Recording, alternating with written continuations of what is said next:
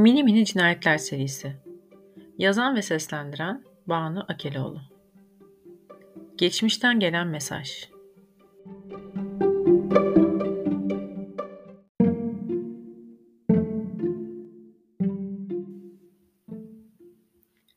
Gözümü açar açmaz her zamanki müthiş manzarama uyandım. Tavana. Her sabah uyandığımda ve her sabah kalktığımda onu görüyordum. Canım tavanım beni hiç yalnız bırakmıyordu. Biraz bakıştıktan sonra işe geç kalmamak için yerinden fırladım. İş dediğim artık çok uzak bir yer değildi. Pandemiden ötürü tüm şirket evden çalışıyordu.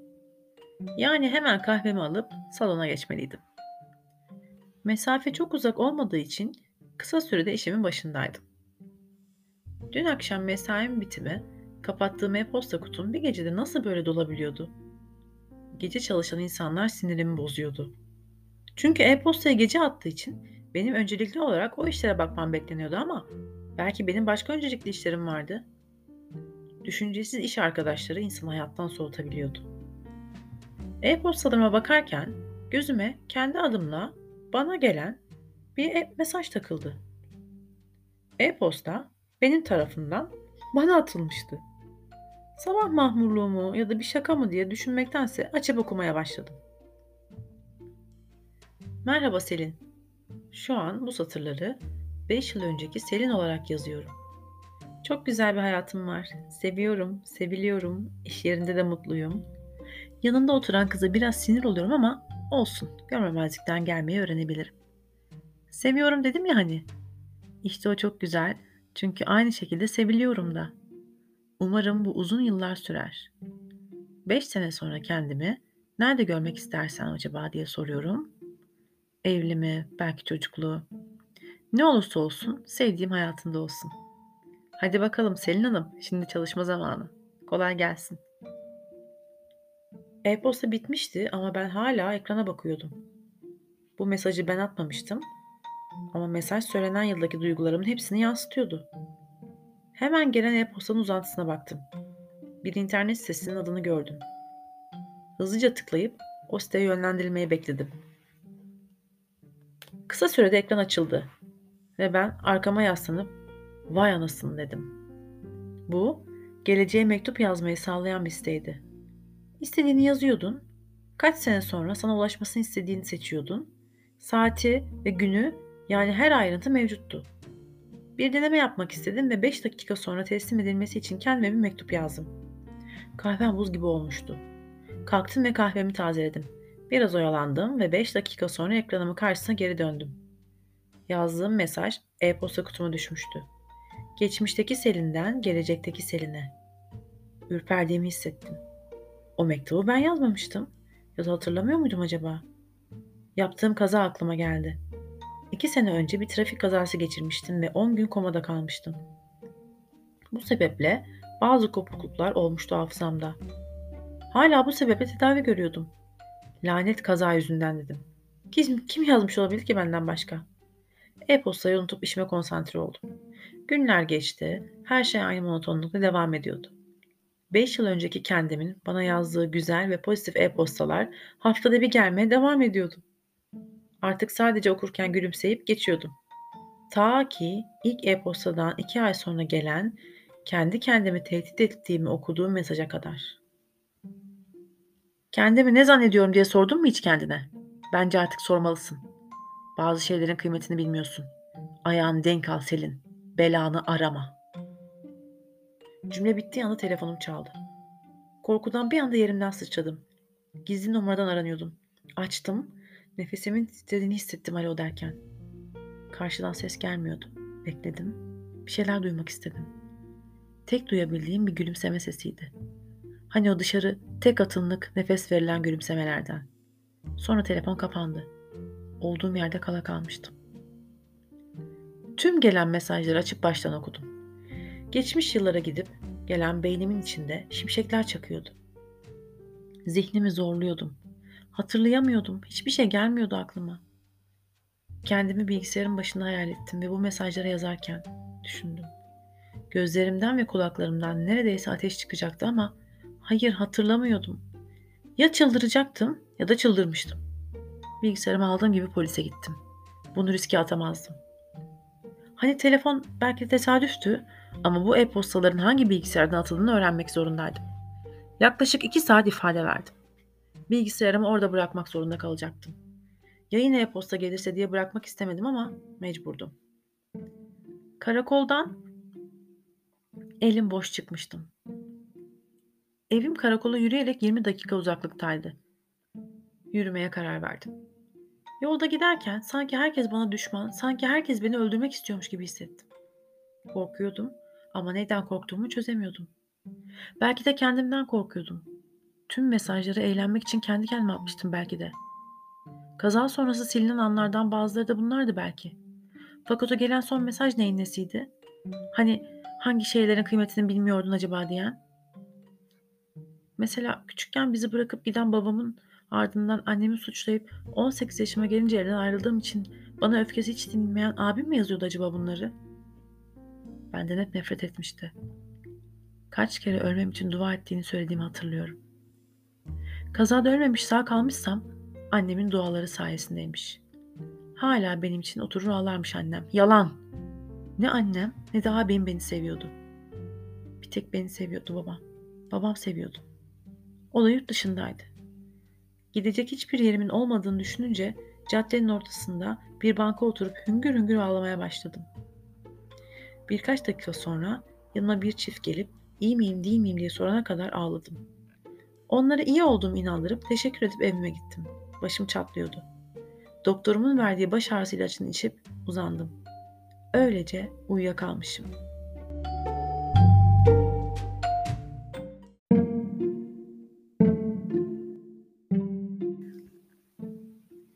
Sabaha kadar deliksiz uyuyup sabah gözümü açtığımda vefakar tavanımla yine göz göze geldim. Fakat bu sefer gözlerim sabit bir noktaya bakıyordu ve o noktada bir silüet görüyordum. Elbette zihnimdekinin yansımasıydı bu ama o silüet eski erkek arkadaşım Kaan'ındı. Beş yıl önce hayatımda o vardı. Kıskanç pislik. Kıskançlıklarından bıkıp ayrılmıştım ondan. Asla bırakmam seni deyip ertesi gün bir daha karşıma çıkmamak üzere hayatımdan çıkıvermişti. E kolayca çıkmıştı işte. Şimdi neden bana böyle bir şey yapsın da ki?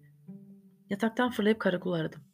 İlgili kişiye bağlanırken görüşmeyi hoparlörü alıp telefonumdan e-postalarıma girdim. Bir mesaj gelmişti. Ellerim titreyerek açtım. Mesajda bugün intikam günü ve bugün hayattaki son günün yazıyordu. Tam ağlamaya başlayacaktım ki telefondan Selin Hanım orada mısınız sesiyle kendime geldim. Telefon ve karakolu tamamen unutmuştum. Evet evet buradayım bir şey oldu hemen oraya gelmem lazım dedim. Telefondaki polis memuru çok sakin bir ses tonuyla beni sakinleştirmeye çalıştı. Hayır gelmenize gerek yok. Bir ekip sizi almaya gelmek için çoktan yola çıktı. Mesajı biz de gördük sabah. Fakat söylemem gerekirse tüm bu, tüm bu mesajlar sizin bilgisayarınıza atılmış. Yani aslında siz atmışsınız. Kafam çok karışmıştı. Ama eve gelen polisin geliyor oluşu şu an beni biraz rahatlatmıştı.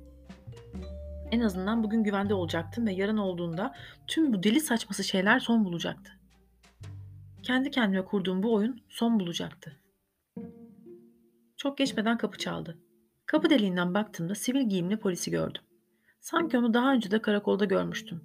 Kapıyı açtım ve buyurun dedim. Adam önce biraz tereddüt etti sonra içeri girdi.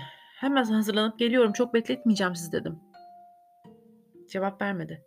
Neden cevap vermedi diye merak edip arkamı döndüğüm anda yüzüme kapatılan pamuk son gördüğüm şeydi. Uyandığımda ıslak bir zeminde ellerim ve ağzım bağlı bir şekilde otururken buldum kendimi. Gözlerim karanlığa kısa sürede alıştı. Başımı sağa çevirdiğimde onu gördüm. Evime gelen ve beni bayıltan polisti bu. Kimsin sen? Tanımadın değil mi? Öylece sildin geçmişinden beri. Ben Kaan, eski sevgilin. Kulaklarım işitiyordu ama rüyada gibiydim. Belki de rüyadaydım. Kaan mıydı karşımdaki? Ben onu karakolda gördüm sanmıştım ama belki de öyle sanmıştım. Başım çatlıyordu. O anlatıyordu. Bense suyun altındaymışçasına onu anlamaya ve duymaya çalışıyordum. Senden nefret ettim Selin. Hayatımın senden sonraki olan tüm zamanında senden nefret ettim. O mesajları sana yıllar sonra birlikte okuruz diye ben atmaya başlamıştım. jest olsun diye. Ama sen beni hayatına istemedin. Ben de senin artık hayatta olmanı istemedim. Arabanın hidroliğini ben bozdum. Öl istedim. Ama ölemedin. Seni yıllardır takip ediyorum. Defalarca karşına çıktım. Beni görmedin bile. O gün caddede bankta otururken de iyi misin diye soranlardan biri bendim. Beni yine tanımadın. Bana yokmuş gibi davranamazsın. Öyle davranan herkesi yok ederim ben Selin. Sen dahil. Ben kazada hafızamı, ben bazı şeyler hatırlamıyorum. Özür dilerim. Kes sesini. Her şeyi unutsan beni unutamazsın. Senin öyle bir hakkın yok. Sen baygınken sana bir sürü hap içirdim Selin. Yavaş yavaş öleceksin ve senin ölümünü izleyeceğim. Senin ölümün aynadaki kendi ölümünün yansıması olacak benim için. Çünkü sen de beni öldürdün yıllar önce.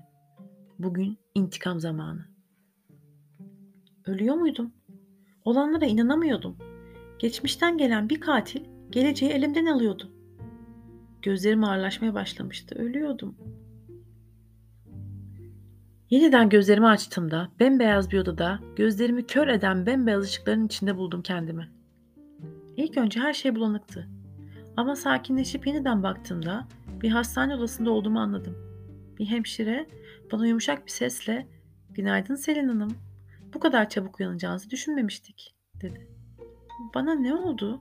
diye sordum. "Doktorumuz birazdan gelir. Her şeyi anlatır Selin Hanım. Biraz dinlenin." dedi ve yanımdan ayrıldı.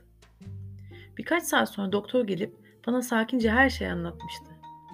Polisler eve gelip bana ulaşamayınca şüphelendikleri Kaan'ın evine baskın yapmışlar ve Kaan'ı evini Bodrum katında ölmek üzereyken bulmuşlar. Yani beni Kaan kaçırmış. Evine götürmüş. Bodrum katında beni öldürmek üzereyken polisler tarafından yakalanmış. Tutuklanmış. Ben hastaneye kaldırılmışım ve iki gündür uyuyormuşum. Kendi doktorum da beni sık sık ziyarete gelmiş. Yaşıyormuşum işte. Geçmiş olmayan bir insan nasıl yaşar ki? Yaşıyormuşum işte. Dipnot. Siz de www.futureme.org sitesinden gelecekteki kendinize mektup yazabilirsiniz.